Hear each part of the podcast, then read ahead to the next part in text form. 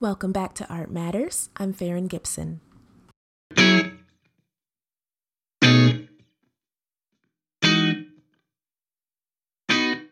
This series is produced by Art UK, the online home of the UK's public art collections.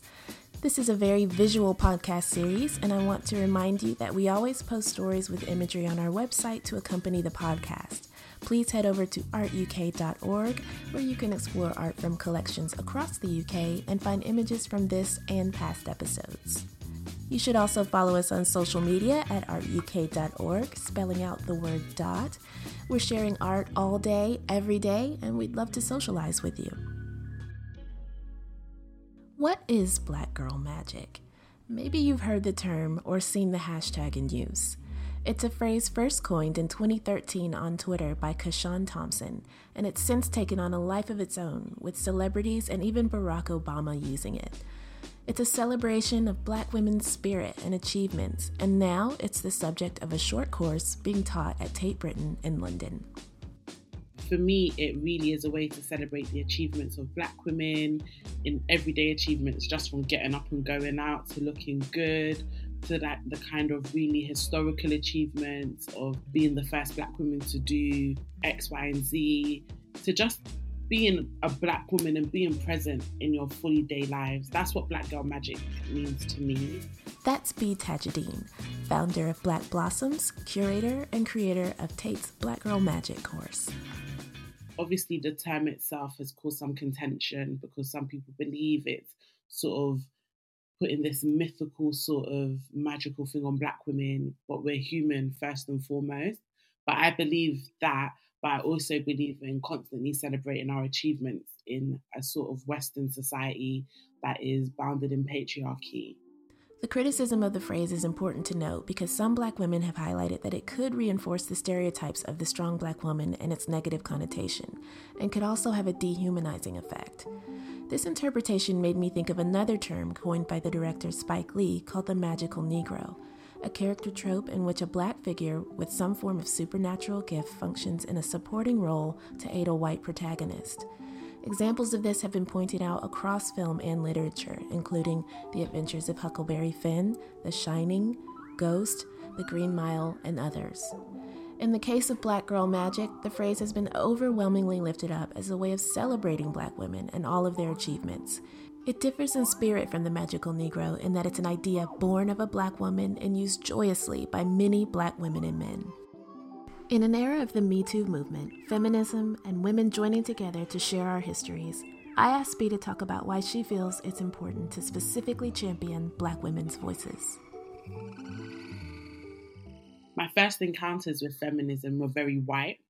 Um, it was very it was looking at the um, sort of issues white women were facing, not, not necessarily looking at the intersectionalities of different forms of womanhood that existed or exist. So when you start to look at black women separately, you start to see the differences. You start to see similarities and differences in their experiences. And black women in this society, if you live in the West, um, you know, you face racism, you face sexism. So there's this sort of double, triple sort of, as some will call it, um, jeopardy. If we want to uplift Black women, we've got to take this into account. We can't just say, okay, sexism affects all women, but how, what happens when sexism and racism collide? What what does that? What those what do those experiences then bring Black women? And um, that's why I think it's important that phrases like black girl magic exist because it sort of it sort of gives society an understanding. Okay, they're black women, they're black girls, and um, this is how they want to uplift each other. And then also it gets people to start thinking, why do they need to separate themselves from the um, sort of all women conversation? Because the experiences we face are vastly different. One of the ways Bee helps to amplify Black women's voices in art is through her Black Blossoms project, which holds exhibitions and events centering Black women. I started it in 2015 whilst I was at uni, and it was just really a way to like bring Black women together because I felt like I was in art school. I went to University of the Arts London, and I was in art school, and we were there, but we wasn't there. It was like we were very invisible. We never really got a chance to come together, collaborate, and work on projects together because, of course, the university is very course based or very school based. So there was there wasn't really areas of collaboration unless you really sort them out for yourselves, and that's what I wanted to do. So um, I put on conferences, etc., and then I decided that I would like to do an exhibition, and the university put a call out. And then I just thought, oh my gosh, this is such a brilliant way through art to start to tell people about the experiences that Black women face and the, the problems we come against in society without the emotional labor attached to it. So sometimes I feel like on Twitter or in even in conversations, you can get sort of like cornered into like a racial conversation around race and sexism. Mm-hmm. And it mm-hmm. can be quite exhausting. Mm-hmm. And um, I really put myself first. Like, I don't like feeling exhausted because otherwise I can't be creative. Once I'm exhausted, that is it. Like, and it probably takes a good couple of days to come over the emotional and mental exhaustion conversations around race and sexism brings up for me personally. Yeah. So I just felt like the art was the best way to give this because people come, they take what they want and they take what they don't and they leave. And if the exhibition helps them to give them a deeper understanding of experiences that the black community faces, then it does. And if it doesn't, maybe the next exhibition will, or maybe something will happen a year or two years down the line and it triggers something they saw in the exhibition and then they start to connect the dots for themselves. One of the women Bee's worked with through Black Blossoms is Rosa Uddoh, an artist who uses representations of blackness in popular culture as a way of attaining higher self esteem. Rosa told me that decolonization is one of the core themes of her work, and I asked if she could tell me more about what that means. Uh, for me, it means it's a process of working through influences that have been in my life uh, particularly as a black woman.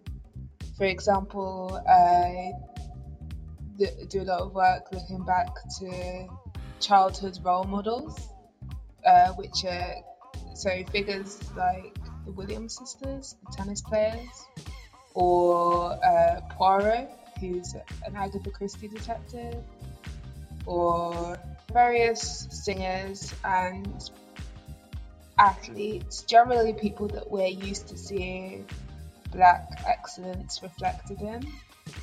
And my process of one is one of engaging with that kind of love and fandom that I have for these characters and then kind of analyzing it and deconstructing it and thinking about why it is that I look up to those people but also what are the mechanics behind positioning those people as role models. If you've been listening to this series for a while, you know we love a good art and pop culture mashup, so I was interested to hear more about what kinds of references Rosa has used in the past and how they convey the themes she likes to explore. When I started making art, it was always about trying to reach a better level of self esteem for myself. So for me, look, it was kind of natural to reflect kind of autobiographically. And I, I, guess maybe just to give you an example would be with, with, my work on the Williams sisters, which is now kind of a series. Um, the first piece that I did is kind of uh, looking at a hairstyle that Venus Williams wore in 1997, I think it is, off the top of my head and it's one of these amazing beaded hairstyles. And it's in the colors of Wimbledon purple white and green. And I made this massive bead curtain out of this hairstyle which was then that sounds amazing. Thank you. Um, so it's like that is like a moment. I remember seeing that as a child like that hairstyle.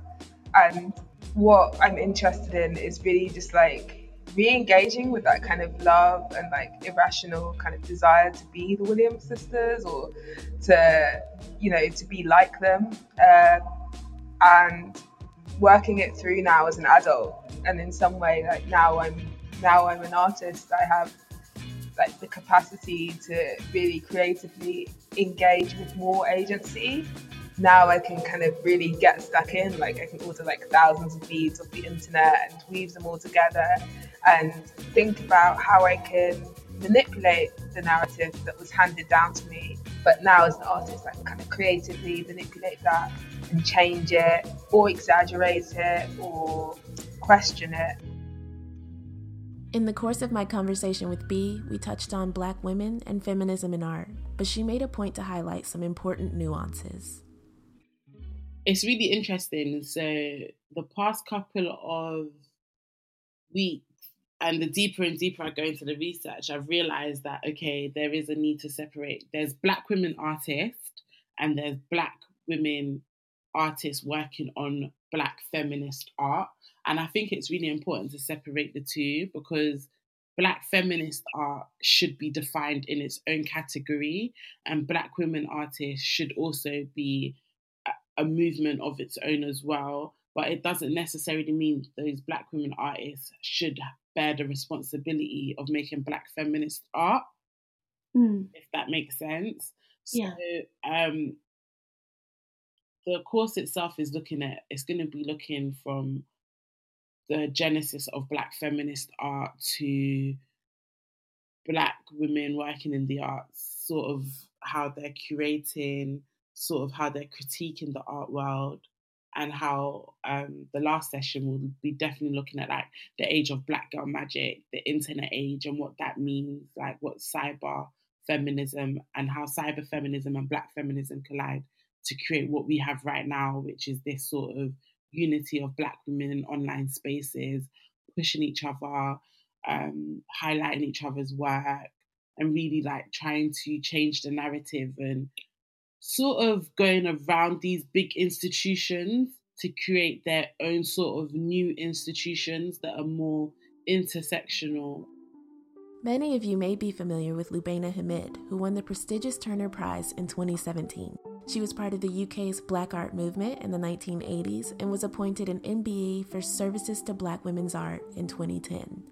You may also have heard about Anthea Hamilton's recent installation at Tate Britain called The Squash, a fantastic performance piece examining the way we respond to imagery. I asked Bee to highlight some other black women artists who can be found in public collections. Sonia Boyce, Barbara Walker, Claudette Johnson, who is one of my favorite black women artists from the 80s. Her work is magical, it's divine, it's large scale, it's bold, it's beautiful, it's black. there is Lynette Yiadom-Boakye. Her work is very magical, actually, and she tries to remove like time and space. You know, the the, the images themselves, like the the people in the her paintings are unknown to her. She just makes up the faces. She's never seen them before. Um, and I think that's a very special way to draw and paint. Zanele Muholi, she her works in is in the Walker Gallery in Liverpool. Um, she is a South African artist who works around race and gender and sexuality, and her work is bold. Like her photography is so good, so good. And she recently had an exhibition at Autograph London, and I just love how she combines her experiences of growing up in um in South Africa and looking at race from that lens, from um, and a lens of African womanhood, and also sexuality, because she is a queer woman. The great thing about conversations like this is that Black art isn't only for Black audiences. We can all take something away from listening to each other. If you are viewing that sort of artwork I think it is only beneficial because it boosts your knowledge of what other people go through. It gives you a a world, a wider world view because it gives you a deeper understanding of all the different sort of identities that are present in the world. So it's definitely beneficial. When I look at artwork from white women, it gives me a deeper understanding of the things that they face and sort in sort of their sort of feminism. Since Bee is a curator and critic working in this space, I was curious to know what she'd like to see happen next for Black women artists. I really hope in the next couple of years, although I do think there are like some sort of phrases or terms around what black feminist art is or Afrofem art, I'd really, really like to see that conversation move forward. So it's like a definite sort of um term in the canon of art history, like black feminist art is X, Y, and Z. Very simple, everybody knows it. The same we have feminist art, the same we have black art. I'd really like to see the same done with black feminist art.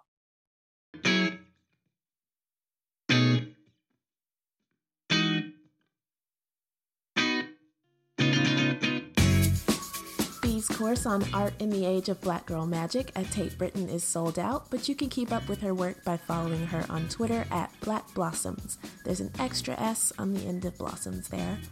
If you enjoyed this episode, you may also like a recent episode I did featuring Bee discussing art in Beyonce and Jay Z's Ape Shit video.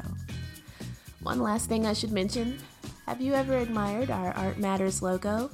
It's actually a painting by Bob and Roberta Smith. If you love the painting or just love the series, we have all kinds of Art Matters goodies over on the Art UK shop, so please be sure to go check that out at artuk.org/shop. As ever, I appreciate you tuning in on this episode and hope that you'll join me next time.